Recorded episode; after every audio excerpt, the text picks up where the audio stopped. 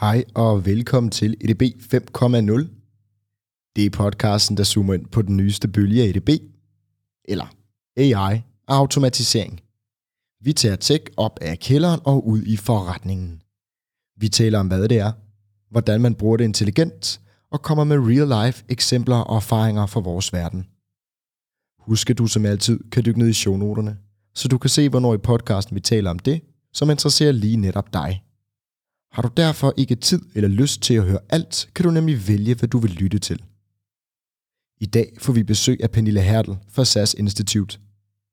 SAS Institute er en software- og rådgivningsvirksomhed, lige Microsoft, Amazon og Google. Vi skal dog hverken tale om tekniske løsninger, deres forretningsmodel eller andet. Vi skal tale om ansvarlig kunstig intelligens. Noget, som ligger Pernille meget nær, og som hun bruger meget tid på. Vi kommer rundt om EU-regulativer, syntetisk data, ansigtsgenkendelse, forskellene på forskellige typer af kunstig intelligens og meget andet. Velkommen til endnu en episode af ADB 5.0.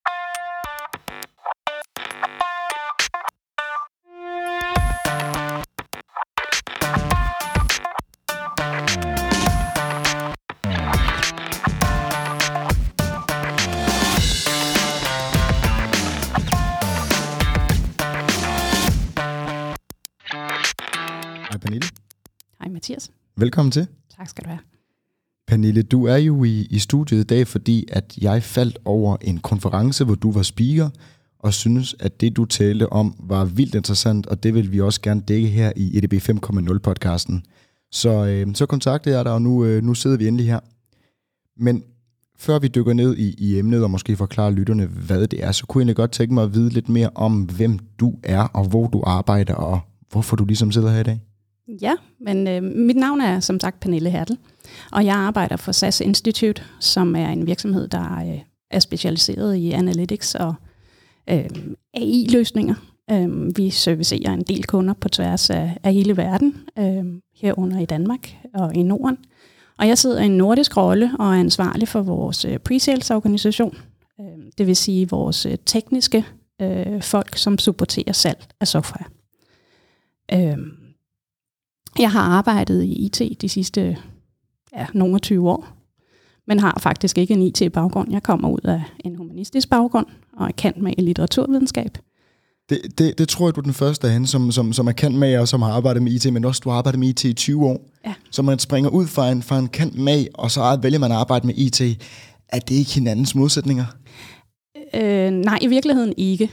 Fordi det handler jo om at skabe løsninger, som gør en forskel i verden. Øhm, og når jeg har læst litteratur, så er det jo en beskrivelse af verden, om man så må sige. Øhm, og jeg startede faktisk i IT med at lave uddannelse, og det ligger ikke så fjernt fra, fra humaniora.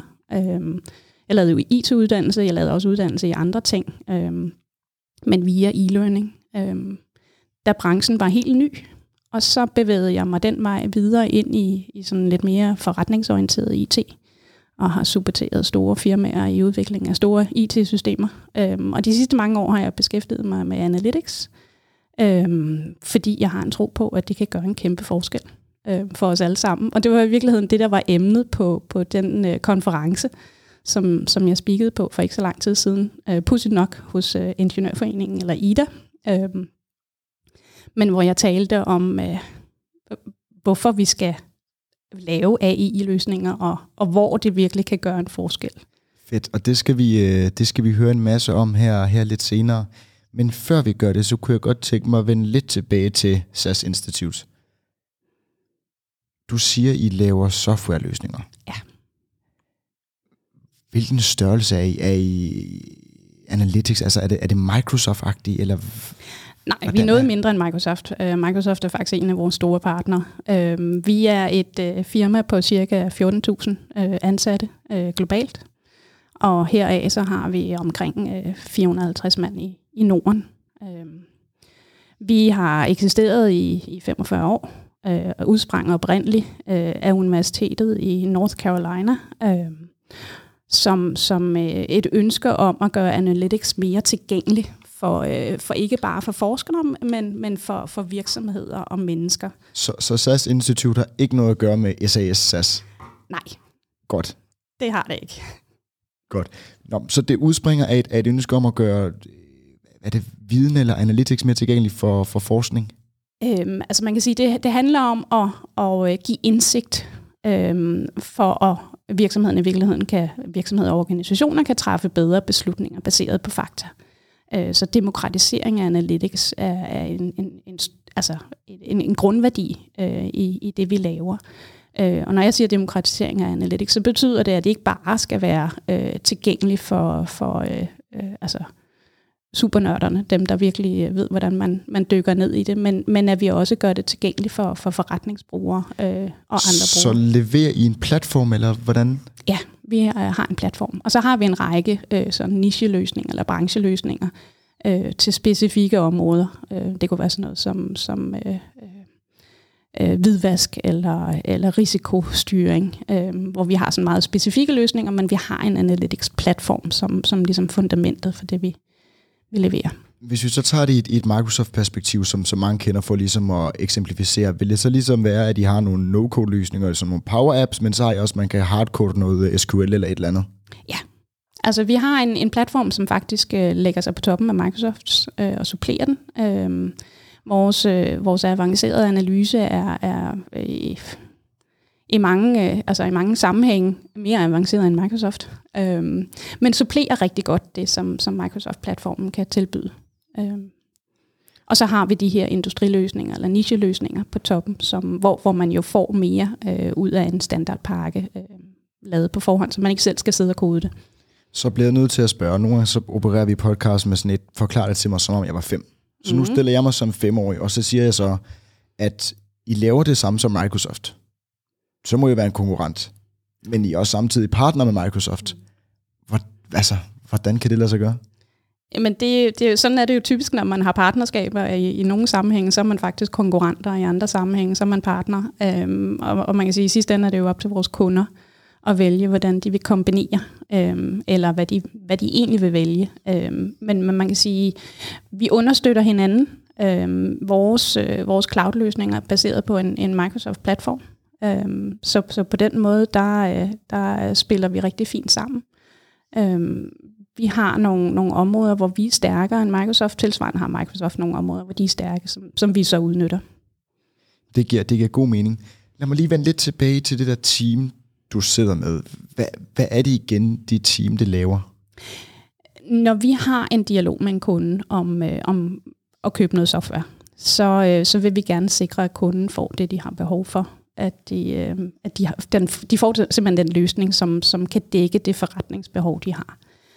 Øhm, og det kræver nogle gange en, en sådan lidt mere dybtegående øh, dialog, enten om det forretningsproblem, de har, øh, hvor vi kan komme med, med bud på, hvordan det løses, eller det kan være en mere teknisk dialog, øh, hvor vi taler arkitektur og integration osv. Øh, og mit team består af specialister øh, på henholdsvis øh, industriområder og på, øh, på tekniske områder. Så jeg har arkitekter, jeg har data management folk, og jeg har data scientists siddende, som, øh, som hjælper kunderne med at definere, hvad det er for nogle løsninger, de skal have. Og før vi, før vi skal ned, så bliver jeg nødt til at stille dig, at, det er simpelthen ren nysgerrighed. Så du starter som kant med, og nu sidder du så som head of et team med, med dataarkitekter og scientister og specialister, som kan rådgive med infrastruktur, kunstig intelligens, løsninger osv. Jeg går ikke ud fra, at du selv sidder hardcoder. Nej, og det har jeg faktisk aldrig gjort. hvordan, hvordan ender man så med, med at kunne, uh, kunne lede sådan en team? Eller hvordan skaber man ligesom forståelsen for alle de her værktøjer, øh, når man ikke selv har den tekniske ballast? Øh, jeg har faktisk altid set det som en styrke, at jeg ikke kan lave deres arbejde. Øh, jeg er dybt afhængig af dem, og de er jo fantastiske. De har nogle, nogle kompetencer, som jeg slet ikke har. Øh, så, så man kan sige, at min rolle som leder er at skubbe dem i forgrunden. Øh, og når de så støder på udfordringer, øh, så at hjælpe dem med at få dem løst. Og det kan enten være ved at, at få hjælp fra andre specialister, eller det kan være, hvis det er mere sådan forretningsmæssige udfordringer, jeg selv kan hjælpe til. Eller coache dem, fordi min opfattelse er også ofte, at de sidder selv med svaret. Øh, men skal da lige have det talt igennem. Så jeg egentlig altid synes, det var en styrke, at jeg ikke, at jeg ikke har. Øh, jeg, jeg har ikke svaret på alt. Det har de som regel selv. Så en moderne leder øh, i en øh, tech- eller softwarevirksomhed, behøves ikke nødvendigvis at kunne det selv. Det skal være meget mere coaching og ledelse, uden nødvendigvis at kunne forstå, hvad det er, der sker. Ja. Spændende. Vi, skal, det tror jeg, vi kommer til at dykke lidt ned i senere, men, men før vi gør det, øh, og dykker ned i, øh, i det her kun, ansvarlige kunstig intelligens, som du jo øh, øh, har meget, øh, meget af på sinde, så kunne jeg godt tænke mig at spørge dig om, hvad intelligent automation betyder for dig.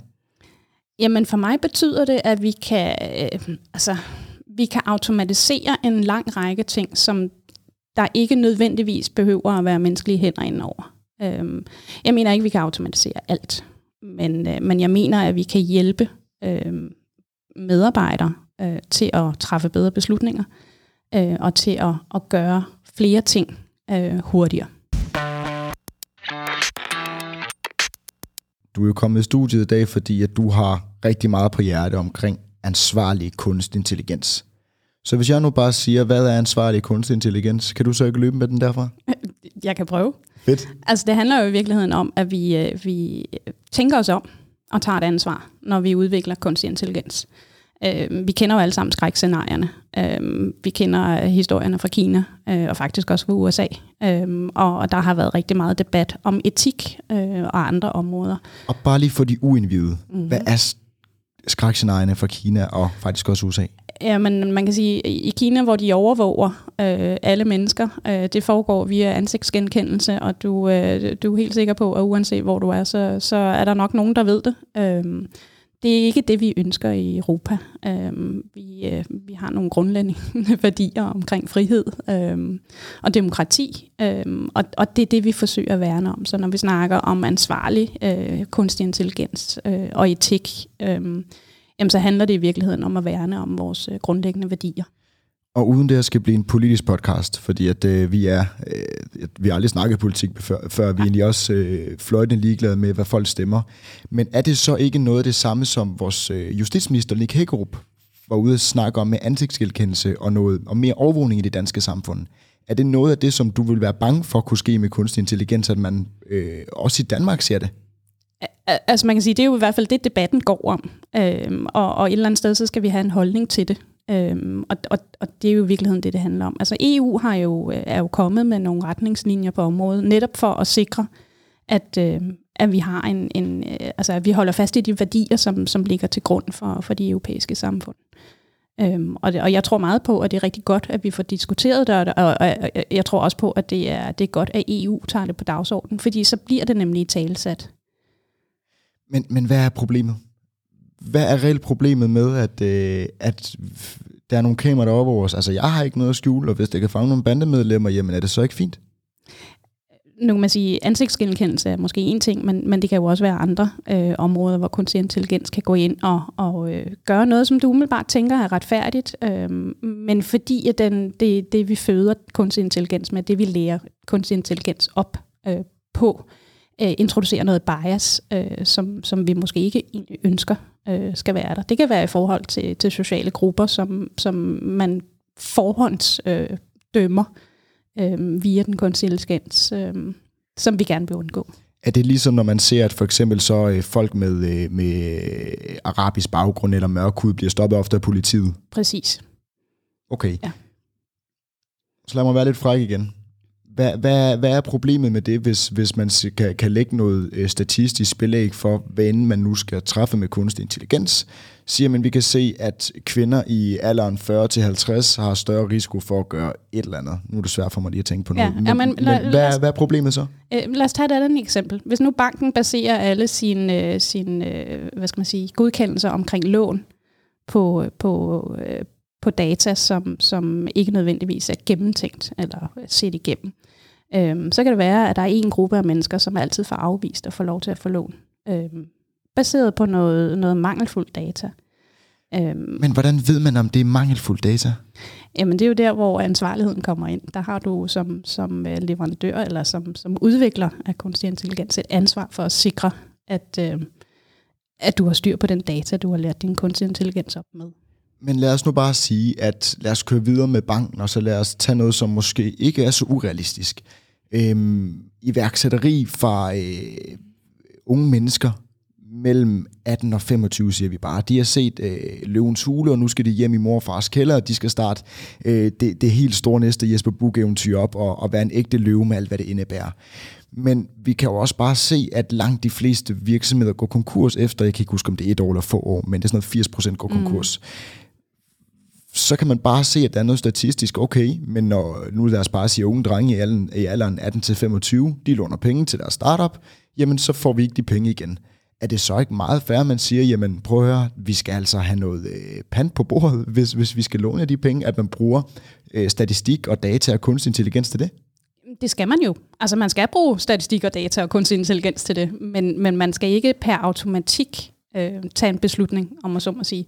Altså det, det skal gerne være en, en fair øh, bedømmelse af, af den enkelte, øh, og ikke en, en autoafvisning, om man så må sige. Fordi så får vi jo heller ikke dem igennem, som, som rent faktisk har en fantastisk idé og en, og en, en mulighed for at, at bygge en virksomhed op, som kan, som kan blive den næste store.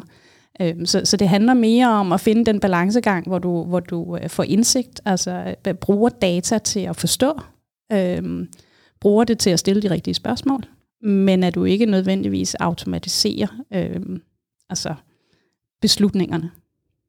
Så det skal være beslutningsstøttende? Ja. Og hvilke bias kan man, er der typisk, i, når man bruger kunstig intelligens? Jamen, der er jo alle de bias, du har som, som menneske. Øhm, Altså de, de, øh, de ligger jo i, i, i den data, vi har i vores samfund. Øhm, det kommer vi jo ikke udenom. Du er nødt til bevidst at arbejde med at, og, øh, hvad skal man sige, at modvirke bias. Øh, du kan selvfølgelig ikke fjerne alt, men så er du nødt til at være bevidst om, at der er bias også i, i din kunstig intelligens. At de, det, det er aldrig neutralt. Øhm, altså kunstig intelligens er kun så klog, som, som, øh, som det du har, har født den med af data. Øhm. Men øh, kan man ikke argumentere for, at der er nogle algoritmer og andet, som er født med forholdsvis, nu ser vi optimalt neutral data, eller vil de altid være der? Der vil altid være et bias i data. Det handler om, hvordan du, øh, du håndterer det. Men er målet så, at man skal lære at håndtere den bias, man har, eller at man skal, inden biasen kommer ind, være opmærksom på det og fjerne så meget som muligt? I virkeligheden begge dele. Så lad mig tage det øh, sidste, jeg sagde, det der med at fjerne det, før det kommer ind. Hvordan gør man det? Øhm, altså for det første, så skal man jo være opmærksom på den data, man arbejder med, og den er repræsentativ for, for det, øh, det, man nu skal levere. Så hvis du skal levere en, en, en IT-løsning eller kunstig intelligens øh, inden for et område, så hvem er, din, hvem er din målgruppe? Og svare den data, som du lærer din kunstig intelligens op øh, med, til den målgruppe, som, som du øh, har som, som mål. Det, det er ligesom første øh, step. Øh, næste kan man sige, det er jo at sikre, at, at du... Øh, altså at, at du ved, hvad der er. Øh, du, du kan ikke undgå bias, men, men du kan i hvert fald være opmærksom på, øh, hvad der ligger i bias i det. Og så noget af det kan du, kan du arbejde med at fjerne. Ved, for eksempel ved at opveje øh, manglende data. Altså hvis du har mangelfuld data, så kan du, så kan du skabe syntetisk data for at opveje det. Øh, og, og hvad er syntetisk data? Jamen det er, det er genereret data, altså øh, ikke, ikke real data, men, men øh, data, som er skabt øh, til situationen. Og, det, og man kan arbejde med syntetisk data af mange, øh, altså mange årsager, men, men lige i forhold til at oplære øh, kunstig intelligens, øh, så, så kan man sige, at det handler om, om, om at have data nok, øh, men det handler også om at have den data, som, det datagrundlag, som du har behov for. Men når du siger syntetisk data, data, der bliver skabt, bliver, bliver alt data ikke skabt? Hvad er forskellen mellem syntetisk data og skal vi kalde det almindelig data? Du kan sige, det, det er kunstigt skabt. Det er altså, kunstigt skabt? Ja. Så lad mig gå der lidt på klingen. Mm-hmm. Vi har en i studiet i dag, som taler meget om ansvarlig kunstig intelligens. Vi skal også tale om lovgivning og alt muligt andet her snart, men på den anden side, så advokerer du også for kunstigt skabt data til at hjælpe modeller er, at det ansvarligt? Og, øh... Jamen, man kan sige, det er jo et spørgsmål om, at, at hvis du for eksempel øh, skal, skal udvikle en, en, en løsning inden for, hvad ved jeg, sygehusområdet. Øh, du, øh, du skal kunne øh, øh, teste øh, mænd og kvinder på lige fod. Ikke? Du, du tager en blodprøve, og du, øh, du måler, hvad der ligger af, af forskellige øh, markører, biomarkører i det, og så, til, så tjekker du op imod historisk data. Du ved, at din historiske data, den består måske 80% af data om mænd, og kun 20% om kvinder. Øhm, vi ved også, at fysiologisk er der forskel på mænd og kvinder. Øhm, så, så hvis du skal have en, en god chance for at, at komme med et forslag til en diagnose, baseret på biomarkører, øh, for henholdsvis mænd og kvinder, så er din chance, hvis du har 80% data om mænd, så er din chance for at ramme rigtigt noget større for mænd, end den er for kvinder. Øhm, så du har et ønske om at udligne det, så, så du også har øh, mulighed for at give et ordentligt bud øh, i forhold til kvinder. Og hvordan skaber man så den her syntetiske data? Fordi at hvis det er 80% for mænd, jamen så har man jo et langt større datagrundlag. Så det vil sige, hvis du vil skabe syntetisk data ud for de 80%, jamen så er du forholdsvis sikker, fordi at det er et langt større datagrundlag mod, hvorimod hvis det er kun er 20% for kvinder, jamen så vil der være alle mulige outliers, alle mulige andre, man nødvendigvis ikke kan tage højde for. Mm. Hvordan skal man sørge for at bevæge sig i det felt? Jamen det er jo der, hvor vi har specialisterne til at hjælpe os. det er et godt svar. godt. Jamen så lad mig, øh, lad mig, tage, den, øh, lad mig tage den et andet sted fra så. Øhm, lad os tage et, øh, tage et andet hjørne det her med, med generelt brug af kunstig intelligens. Altså, mange ved jo ikke, jo folk, der lytter til den her podcast, ved nok godt, at når de skriver øh, et ord ind i Google Translate og skal oversætte det til italiensk, fordi de skal til Italien rejse, jamen så ligger der noget kunstig intelligens bagved. Når du er inde på YouTube og ser en video, og den foreslår den næste video, jamen så ligger der noget kunstig intelligens bagved. Så langt, så godt, og det kan vi alle sammen forhåbentlig blive enige om, ikke er så farligt, øh, men det rent faktisk optimerer en brugeroplevelse. Men hvorfor er det så, at øh, vi er så nervøse for det, når det kommer til selvkørende biler, eller i medicinalindustrien, eller andre steder, hvor vi tænker, at øh, der vil vi helst ikke have det, fordi der stoler vi på det, vi kender, menneskerne? Det, altså det handler jo, altså for det første så er du ret i, at vi omgiver os jo med kunstig intelligens. Øhm, det er overalt i samfundet, øhm, og nok i langt højere grad, end de fleste er bevidste om. Øhm, vi, vi bruger jo alle sammen øh, IT-systemer i dag, og der, der ligger masser af kunstig intelligens og, og, og øh, machine learning øh, under neden, øh, alt det, alle de løsninger, der er. Øhm, og vi er også enige om, at de hjælper os. Altså nu siger du brugeroplevelsen, men, men øh, på YouTube, det vil jo, hvis du, øh, hvis du ser en bestemt type video, jamen, så, så, så foreslår den dig jo tilsvarende. For den har fundet ud af, hvad er din interesse. Øhm, man kan jo også argumentere for, at måske ville det være interessant for dig faktisk at se noget andet en gang imellem. Øhm, så den kunne måske også være mere intelligent at sige til dig, at øh, du trænger til at bryde det der mønster, øhm, som, som du nu har, har gang i. Øhm, men det er klart, at når vi kommer ind på mere sådan følsomme områder, som, som omhandler øh, sundhed, eller, eller nu nævner du selvkørende biler, Øhm, altså jeg tror faktisk på, at på sundhedsområdet kan vi, øh, kan vi virkelig gøre en forskel ved at bruge kunstig intelligens, fordi der er så enorme mængder øh, af viden, som, som den enkelte læge ikke har nogen chance for at, at, øh, at kende til. Vi, vi havde øh, lille, lille øh, indskubemærkning her. Vi havde Adam Hill inde, ja. øh, som arbejder for Medtronic, og jeg tror, det er vigtigt for mig at sige, at det er ikke Medtronics officielle holdning, det var Adams egen holdning. Øh, men han mente, at der inden for de næste 5-10 år kom en ny C20-lignende virksomhed i Danmark, som arbejder med sundhedsdata. Ja. Enten en arm fra en eksisterende, eller et, et helt, en helt ny virksomhed. Mm. Fordi at øh, feltet bare er så kæmpestort. Det er kæmpestort, øhm, og, og, og, og man kan sige, at vi jo kun lige startet. Altså nu snakkede jeg om biomarkører i, i, i blodprøver. Øhm, det er et projekt, som vi kører med, med et par hospitaler i Danmark. Øhm, fordi potentialet altså for, for at optimere vores sundhedsvæsen er så enormt. Og potentialet for faktisk at stille en, den rigtige diagnose tidligere i et sygdomsforløb er stort. Øhm, og det har vi jo alle alt sammen et ønske om. Øh, både for patientens skyld og for samfundets skyld. Øhm, så så jeg, jeg håber meget, at man på sundhedsområdet øhm, altså, øh, kommer i langt højere øh, grad i gang med, med kunstig intelligens. Men, nu Men nævner, hvorfor er vi ikke længere? Dels fordi det kræver, øh, at øh, du sammensætter forskellige ekspertgrupper. Altså man kan sige, at en læge er jo ikke nødvendigvis ekspert i kunstig intelligens. Øhm, og en IT, øh, en data scientist, ved ikke noget om, om lægevidenskab. Du er simpelthen nødt til at sammensætte øh, forskellige ekspertgrupper. Øhm, og så kan man sige et eller andet sted, at nu arbejder vi jo med, med et offentligt sundhedsvæsen. Øhm, og der er nok også noget, noget altså, øh, det, det, det tager lidt tid øhm, at komme i gang med det her, men, men der sker rigtig meget ude i regionerne, ude på hospitalerne øhm, lige nu.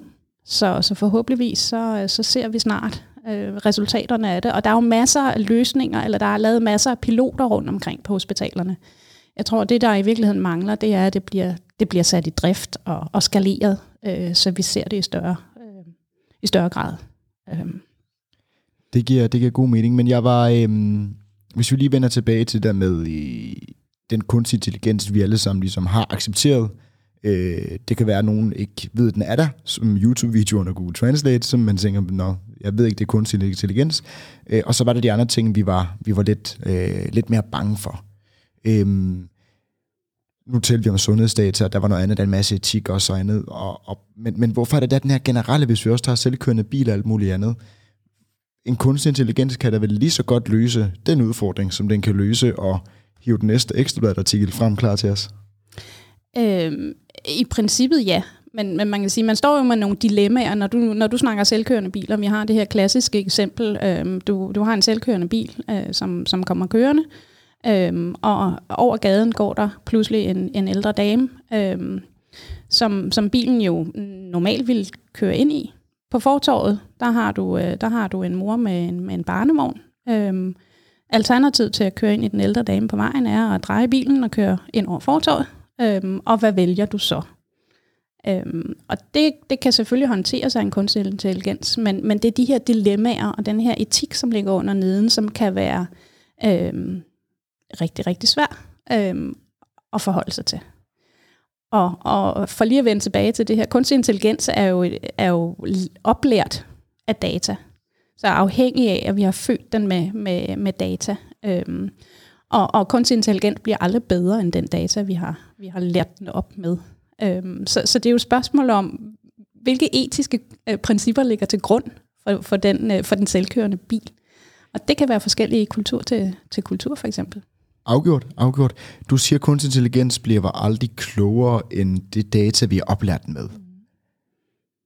Kan man slet ikke argumentere for, at kunstig intelligens, hvis du føder den med syntesis, data og alt muligt andet, til sidst kan udvikle sig selv, eller er det det her skræmmebillede? At, at, det, at, det, at, den bliver klogere, at den bliver klogere end, end menneskerne? Ja, at det er skræmmebillede. Altså, okay. den, den, er, den, den er jo øh, den er baseret på, på den data, du lærer den op med. Så. Det er godt. Det tager det skeptikerne derude.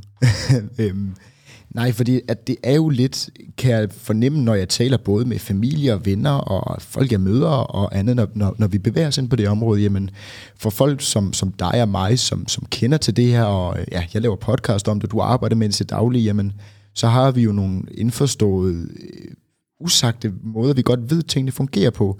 Men nogle gange kan det måske blive så indforstået for os, der ligesom lever i verdenen til dagligt, at man nogle gange glemmer resten af befolkningen, eller dem, som, som ikke ved noget om det her, ja. og som øh, ikke heller forstået bare, hvad cookies på en hjemmeside er, og hvad er det for noget data, de kan få, og hvem ser hvad, og alt det her. Altså, er der også noget kløft, man skal passe på med, når man arbejder med kunstig intelligens kontra, øh, for nu kalder det de få indvidede versus massen?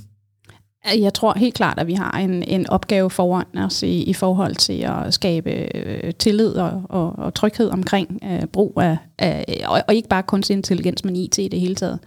Øhm, og der kan man sige, at vi i branchen har jo en, en opgave i forhold til at kommunikere det øhm, og skabe debat omkring det, men jeg tror, det er enormt vigtigt, at vi har den her debat. Øhm, nu startede vi med at snakke om EU øhm, og, og også regeringen og nogle af de ting, som de sætter på dagsordenen, og jeg tror, det er helt rigtigt at, at få talt om det. Øhm, også fordi, at der er så mange følsomme emner, øhm, og der er så mange ting, som, som ikke nødvendigvis er blevet sagt, øhm, som, som vi har behov for at tale om, og vi har behov for at have en holdning til det. Er det branchen, eller altså er det virksomheden, er det SAS Institute, er det Microsoft, er det SAP, er det, er det jer, der skal tale om det, eller er det regeringen, der skal melde noget ud? Det er os alle sammen. Øhm, altså IT-branchen øh, gør jo en del ud af det her. Øhm, men, men det er jo på tværs. Øh, altså nu, nu har vi jo Margrethe Vestager siddende i, i EU, og hun, hun gør meget for at få det sat på dagsordenen, og det er ikke bare et spørgsmål om at styre de store amerikanske virksomheder, det har hun også på dagsordenen, men, men det handler om at få en debat i gang, så, så vi ved, hvad det er, det handler om, øh, så, så vi har en holdning til det, og så vi som, som EU også øh, altså selv øh, tager stilling øh, og arbejder med det her område, og ikke bare forlader os på, på det, der eventuelt måtte komme fra fra Kina eller USA, eller Rusland for den sags skyld.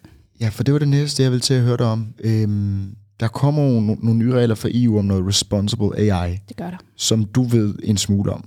Ja. Kan du ikke øh, prøve at fortælle mig og lytteren lidt, lidt om, hvad det er? Jamen det handler i virkeligheden om at tage ansvar i forhold til, øh, til øh, det, vi det vi udvikler. Øhm, altså for det første så, så handler det om, at EU øh, gerne vil have en rolle i fremtiden, også i forhold til, til det her område, sådan arbejdsmæssigt, øh, at vi kan gøre, altså vi mener, at vi kan blive eksportør øh, på det her område. Vi vil gerne være, være med helt fremme, så, så vi ikke bare tager imod, men, men vi selv udvikler.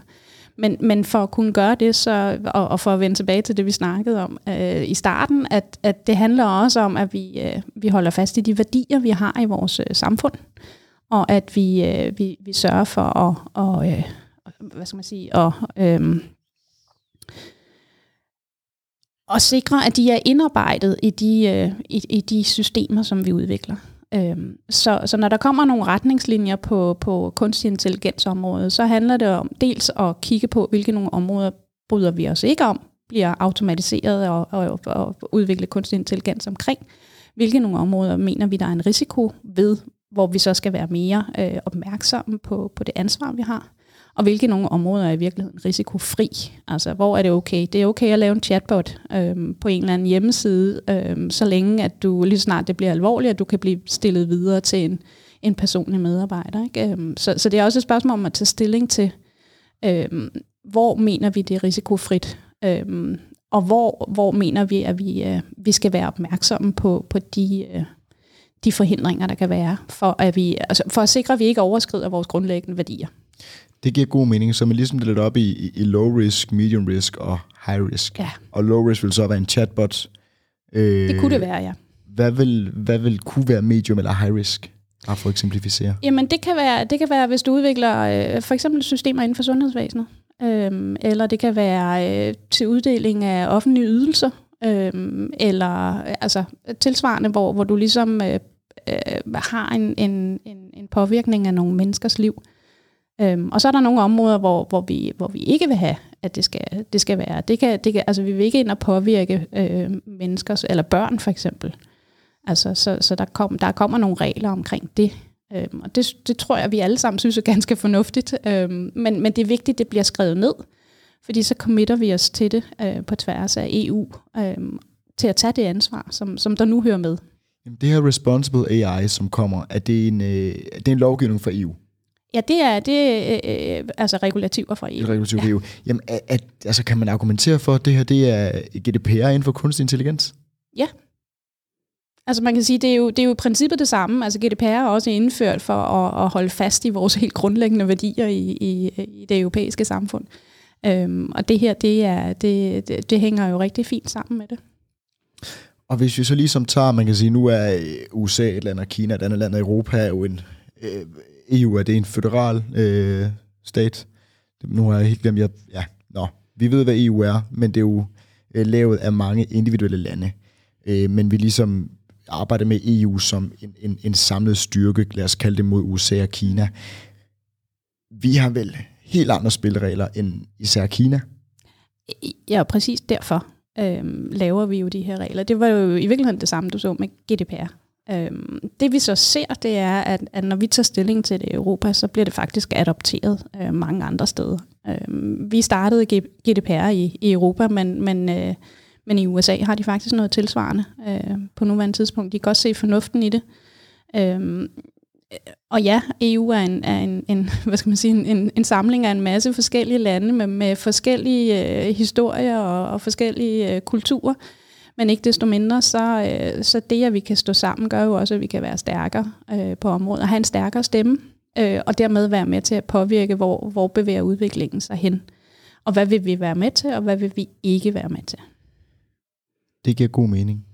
Hvordan, øh, hvordan ser vi ud i EU, eller hvor langt er vi fremme i EU i forhold til USA og Kina? Hvor ligger styrkeforholdet? Øh, du tænker på kunstig intelligens området? Ja. ja. Øhm, Altså, jeg, jeg tror i virkeligheden, at, at øh, vi er relativt langt fremme, øh, men vi har masser af, altså, øh, af kunstig intelligens, som bliver udviklet i Europa. Øh, så jeg, jeg tror egentlig bare, det handler om at få det frem i lyset. Øh, men det er jo ligesom, hvis du ser øh, på langt de største softwarevirksomheder, tech-virksomheder, de kommer fra USA. Øh, og det er der jo en masse øh, samfundsstrukturer, der, der er grund til, at de gør. Øh, og øh, jeg tror, det er SAP og få andre, der stammer ud fra Europa, som ligesom kan være med op på, på Microsoft Amazon-niveau. Så øh, bliver det her bare endnu en, nu har jeg lyst til at kalde det en, øh, en dødbyder, hvor vi i EU skal sidde fast i en masse regulative regler, og i USA der er det, der er det lidt mere luse, det kan være det koster lidt undervejs, men til gengæld så i sidste ende, så bruger de altså bare øh, afsted med syv mile skridt foran os. Øh, tværtimod, det tror jeg faktisk ikke. Altså man kan sige, at, at du er ret i, at mange af de store softwarevirksomheder, eller øh, IT-virksomheder, de, de er amerikanske. Øh, men mange af dem er jo store, fordi de har de er vokset med opkøb, og de har også købt masser af virksomheder fra Europa. Øh, I Danmark har vi jo en del øh, virksomheder, som, som er blevet solgt på den, på den front, øh, og som, som jo nu er integreret i, i, øh, i nogle af de amerikanske øh, tech-giganter. Øh, jeg tror, at vi har behov for, for øh, altså, at regulere det her område, og, og i virkeligheden så, nu kommer jeg jo selv fra en amerikansk øh, softwarevirksomhed, så, så man kan sige, at jeg arbejder også i en global verden, men, men jeg synes ikke altid, det er en ulempe at, at have regler. Det gør i virkeligheden, at vi har nogle fælles spilleregler, øh, som, som vi skal forholde os til. Øh, det gør også markedet øh, mere lige for alle. Øh, og jeg tror bestemt, at vi altså Europa har en mulighed for at... Øh, udvikle gode løsninger, som ikke bare er relevante for Europa, men som, som er relevante for hele verden. Det, øh, den køber jeg, den køber jeg gerne. Og man kan sige, øh, helt personligt er det også helt enig i, at, at når man kigger på, øh, på, at vi ikke skal have ansigtsgenkendelse i Europa, som, øh, som i Kina, vil der kunne opstå et mismatch i de løsninger, man laver det ene sted kontra det andet sted på grund af regulative og kulturnormer. Altså vil noget af det, vi bygger i Europa, vil det være for vagt, siger jeg til Kina, fordi at de vil gerne have, at man går endnu længere om, men så kan vi ikke importere. Det behøver ikke være ansigtsgenkendelse, det kan lige være lidt det hele. Men, men vil der kunne være nogle, nogle normer og nogle, nogle regulativer, der gør, at vi laver kunstig intelligens på måder, så det ikke er øh, så integrerbart de forskellige steder? Altså teoretisk set kan man jo godt forestille sig det. Øhm, jeg tror måske især, at vi ser, at vi øh, i Europa vil sige nej til, til nogle af de løsninger, der kommer fra Kina, øhm, fordi vi har ikke lyst til at gå så langt ud. Øhm, men men øh, det er jo der, hvor der også er plads til forskellige kulturer. Kanon.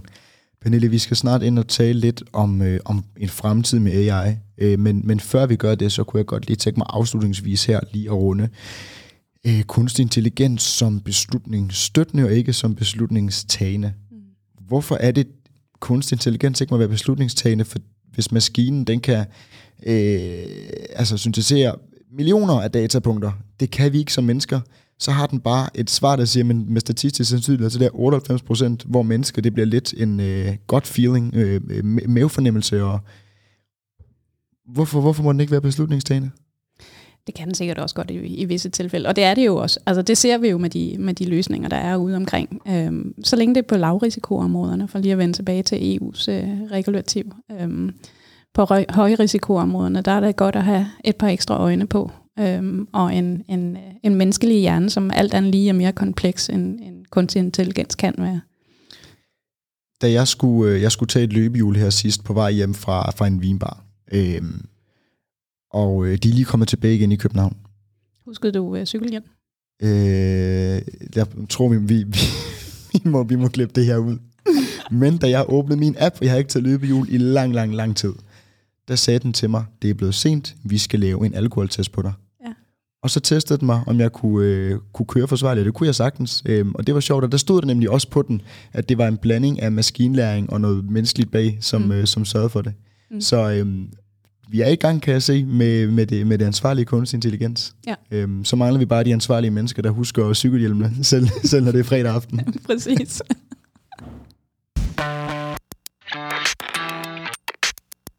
Pernille, her afslutningsvis, så skal vi tale lidt om øh, ikke fremtidens AI, men en fremtid med AI.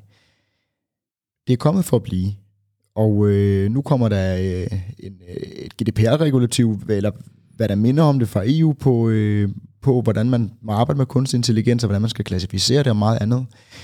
Men i din optik, og ifølge dig, hvor mener du så, at vi skal til at kigge på og, og bruge det endnu mere? Altså for det første, så, så er kunstig intelligens, det er jo ikke nyt. Altså det har jo sådan set eksisteret i rigtig, rigtig mange år. Øhm, vi bryster os af hos SAS Institute, at vi har arbejdet med det i 40 år. Øhm, men når det så er sagt, øh, så kan man sige, at de sidste par år med pandemien har jo øh, om, om ikke andet så øh, understreget, hvor, hvor stor en forskel det gør, at man har indsigt i data, og at man kan basere sine beslutninger på, på den indsigt. Øh, og, og jeg har et ønske om, at, at vi gør det i langt højere grad. Altså, jeg tror, rigtig mange virksomheder og organisationer kan, kan øh, altså, optimere deres arbejdsprocesser, øh, deres beslutningsgange i, i, i langt højere grad, hvis de, hvis de aktivt bruger data til at få indsigt i deres forretning. Øhm, og ikke bare indsigt i deres forretning, men, men det marked, de, de opererer i, og de, de, øh, de kunder eller brugere, de har. De, øh, borgere, de skal servicere. Øhm, nu har vi snakket en del om, om sundhedssystemet øh, og, og de muligheder, der er der. Og der er jo ikke nogen tvivl om, at der har vi jo enorme mængder af data. Øhm, altså litteraturen alene på området er jo så, øh, så kæmpestor, så det kan være svært for den enkelte læge at holde sig øh, opdateret på det hele. Men hvis man kan føde det ind i et system, som kan hjælpe lægen med at, øh, at diagnostisere patienter, øh, så, så, kan vi, så kan vi gøre en kæmpe forskel øh, og redde liv. Udover sundhedsvæsenet, er der så et andet område, du, øh, du ser, at kunstig intelligens virkelig kan få sin, øh, få sin plads? Altså, man kan, øh, nu, nu snakker vi klima. Øhm, jeg tror på, at vi skal bruge øh, avanceret analytics. Øh, og når jeg siger avanceret analytics, så er det fordi, at nogen bedømmer kunstig intelligens som, som en ting, men, men i virkeligheden så er det jo analyse øh, fra, altså fra helt simpel analyse og helt ud til kunstig intelligens, som, som, som vi bør gøre i højere grad. Altså simpelthen bruge data og analyse til at få indsigt. Hvis, hvis vi snakker klima, øh, altså det at bruge data aktivt til at og, øh, øh, beskytte klimaet, det, det, det tror jeg på er et af de områder, som vi skal arbejde meget mere med. Og det kan være sådan noget som, som at sikre, at, at, øh, at det vi udvikler øh, er øh, CO2-venligt. Øh, det kan være diverse arbejdsprocesser undervejs. Det kan også være et spørgsmål om at simpelthen kunne forudsige øh, vejr og vind, øh, så, så, du, øh, så du agerer øh, baseret på, på den indsigt. Øh, det kan være sådan noget som maintenance, altså at vedligeholde af øh, af dine forskellige øh, øh, hvad hedder sådan noget, øh, altså, maskiner? Maskiner for eksempel, ja. Øhm, så, så, du, så du laver vedligehold, når maskinerne har behov for det, før de begynder at, ud, øh, altså, at, at forurene for meget, for eksempel. Øh, du udskifter filtre, eller hvad det nu måtte være på bilerne i, i rette tid. Øhm, man, bruger, altså, man kan bruge det til at planlægge, hvornår man skal tanke sin bil. Og der er en masse områder, hvor man kan altså ved hjælp af data øh, optimere den, den måde, vi agerer på. Øh, det er også i, altså i, i sådan noget som udrulning af, af altså, øh, vindmøller. Hvor skal de stå hen, for at vi får, får det optimale ud af dem? Øhm, hvordan sikrer vi, at vi får, får lagret den energi, som, som vindmøllerne øhm, genererer, øh, og, og får den sendt ud der, hvor der er behov for den, øh, på det rigtige tidspunkt? Øhm, jeg tror på, at, at der kan vi gøre en kæmpe forskel. Når vi snakker hele vores, øh, altså vores finansielle område, øh, der bruger de jo masser af, af avancerede analyser allerede i dag, men, men ikke desto mindre er der stadigvæk øh, øh, mange muligheder for at, at gøre yderligere. Og hvis vi kigger på vores, øh, vores offentlige system, altså ikke bare sundhedsområdet, men, men også den måde, som, som vi forvalter vores velfærdssamfund, øh, så er der også en, en lang række områder, hvor, hvor vi øh, i højere grad kunne bruge øh, analytiske redskaber til at og, og simpelthen øh, yde bedre services. Fedt. Pernille, jeg tror, jeg vil lytte til den her podcast igen om nogle år, og så vil jeg øh, se, øh, hvor, hvor mange af de områder, fordi det er uendelig stort, men det er, det er alt sammen nogle øh, ja, kanon relevante områder. Øh, hvis jeg lige må dykke ned på en enkelt her, før, før vi slutter, så synes jeg især den til klima er spændende, fordi jeg er stensikker på, at det foregår men det er ikke noget, jeg personligt har hørt ret meget om, ligesom man har hørt en masse, som arbejder med API for automatisere forretningsprocesser, og der er noget med sundhedsdata, og vi ved, at Elon Musk og Google vil henholdsvis prøve noget med nogle selvkørende biler osv., så, så, så ved vi en, en masse ting. Men de her virkelig dedikerede klima øh, løsninger, synes jeg ikke, jeg har hørt meget om. Jeg har hørt en masse om, om bæredygtighed og andet, hvor man hjælper virksomheder med at lave rapportering, men, men er det den samme opfattelse, du har? Øh, nej, i virkeligheden så ligger der masser af, af avanceret analyse bag mange af vores øh, klimaløsninger. Hvis, øh, hvis vi skal planlægge, hvor der skal stilles en, en vindmøllepark, så er det baseret på data omkring vind og vejr for det specifikke sted. Og så kan man rykke den vindmøllepark øh, øh, altså i, i, i omkreds eller i, i øh, altså den præcise placering, afhængig af, hvad der er mest optimalt. og Hvor får du mest vind øh, på de rigtige tidspunkter, og vind i den styrke, som du nu har behov for, for at kunne have vindmøllerne kørende. Øhm, det, det er sådan meget øh, lavpraktisk eksempel. Du har simpelthen øh, vind- og værdata som, som, altså fra, fra mange, mange år. Øhm, det er jo også det, du bruger til, til at navigere skibe, for eksempel. Øhm, altså indsigt i det. Øhm, så, så altså, der er allerede på, på hele det område øhm, altså en, en del øhm, analytisk arbejde. Øh, men, jeg, men jeg tror, vi kan gøre det i langt højere grad. Vi kan bruge det til at planlægge vores byer, så de bliver smartere. Øhm, det kan også være et spørgsmål om at, at i, i højere grad at sikre, at flowet, når du, når, du, når du skal køre bil gennem byen, at du så rammer en grøn bølge, så du ikke skal start-stop hele tiden. Øhm, der er en masse områder, hvor, hvor vi kan optimere. Øhm, vi gør det allerede. Altså det skal vi huske. Vi, det, er jo ikke, det er jo ikke sådan, så, så vi starter fuldstændig fra bunden af. Men, øh, men, men vi kan gøre meget mere. Vi kan gøre meget mere for at optimere på tværs af diverse sektorer, øh, på tværs af offentlige og private virksomheder, øh, ved simpelthen at dele øh, data. Kanon. Pernille, tusind tak, fordi du vil kigge øh, forbi studiet der og gøre os klogere på ansvarlig kunstig intelligens og en fremtid med kunstig intelligens. Det var en fornøjelse. Tak skal du have. Det er mig, der takker.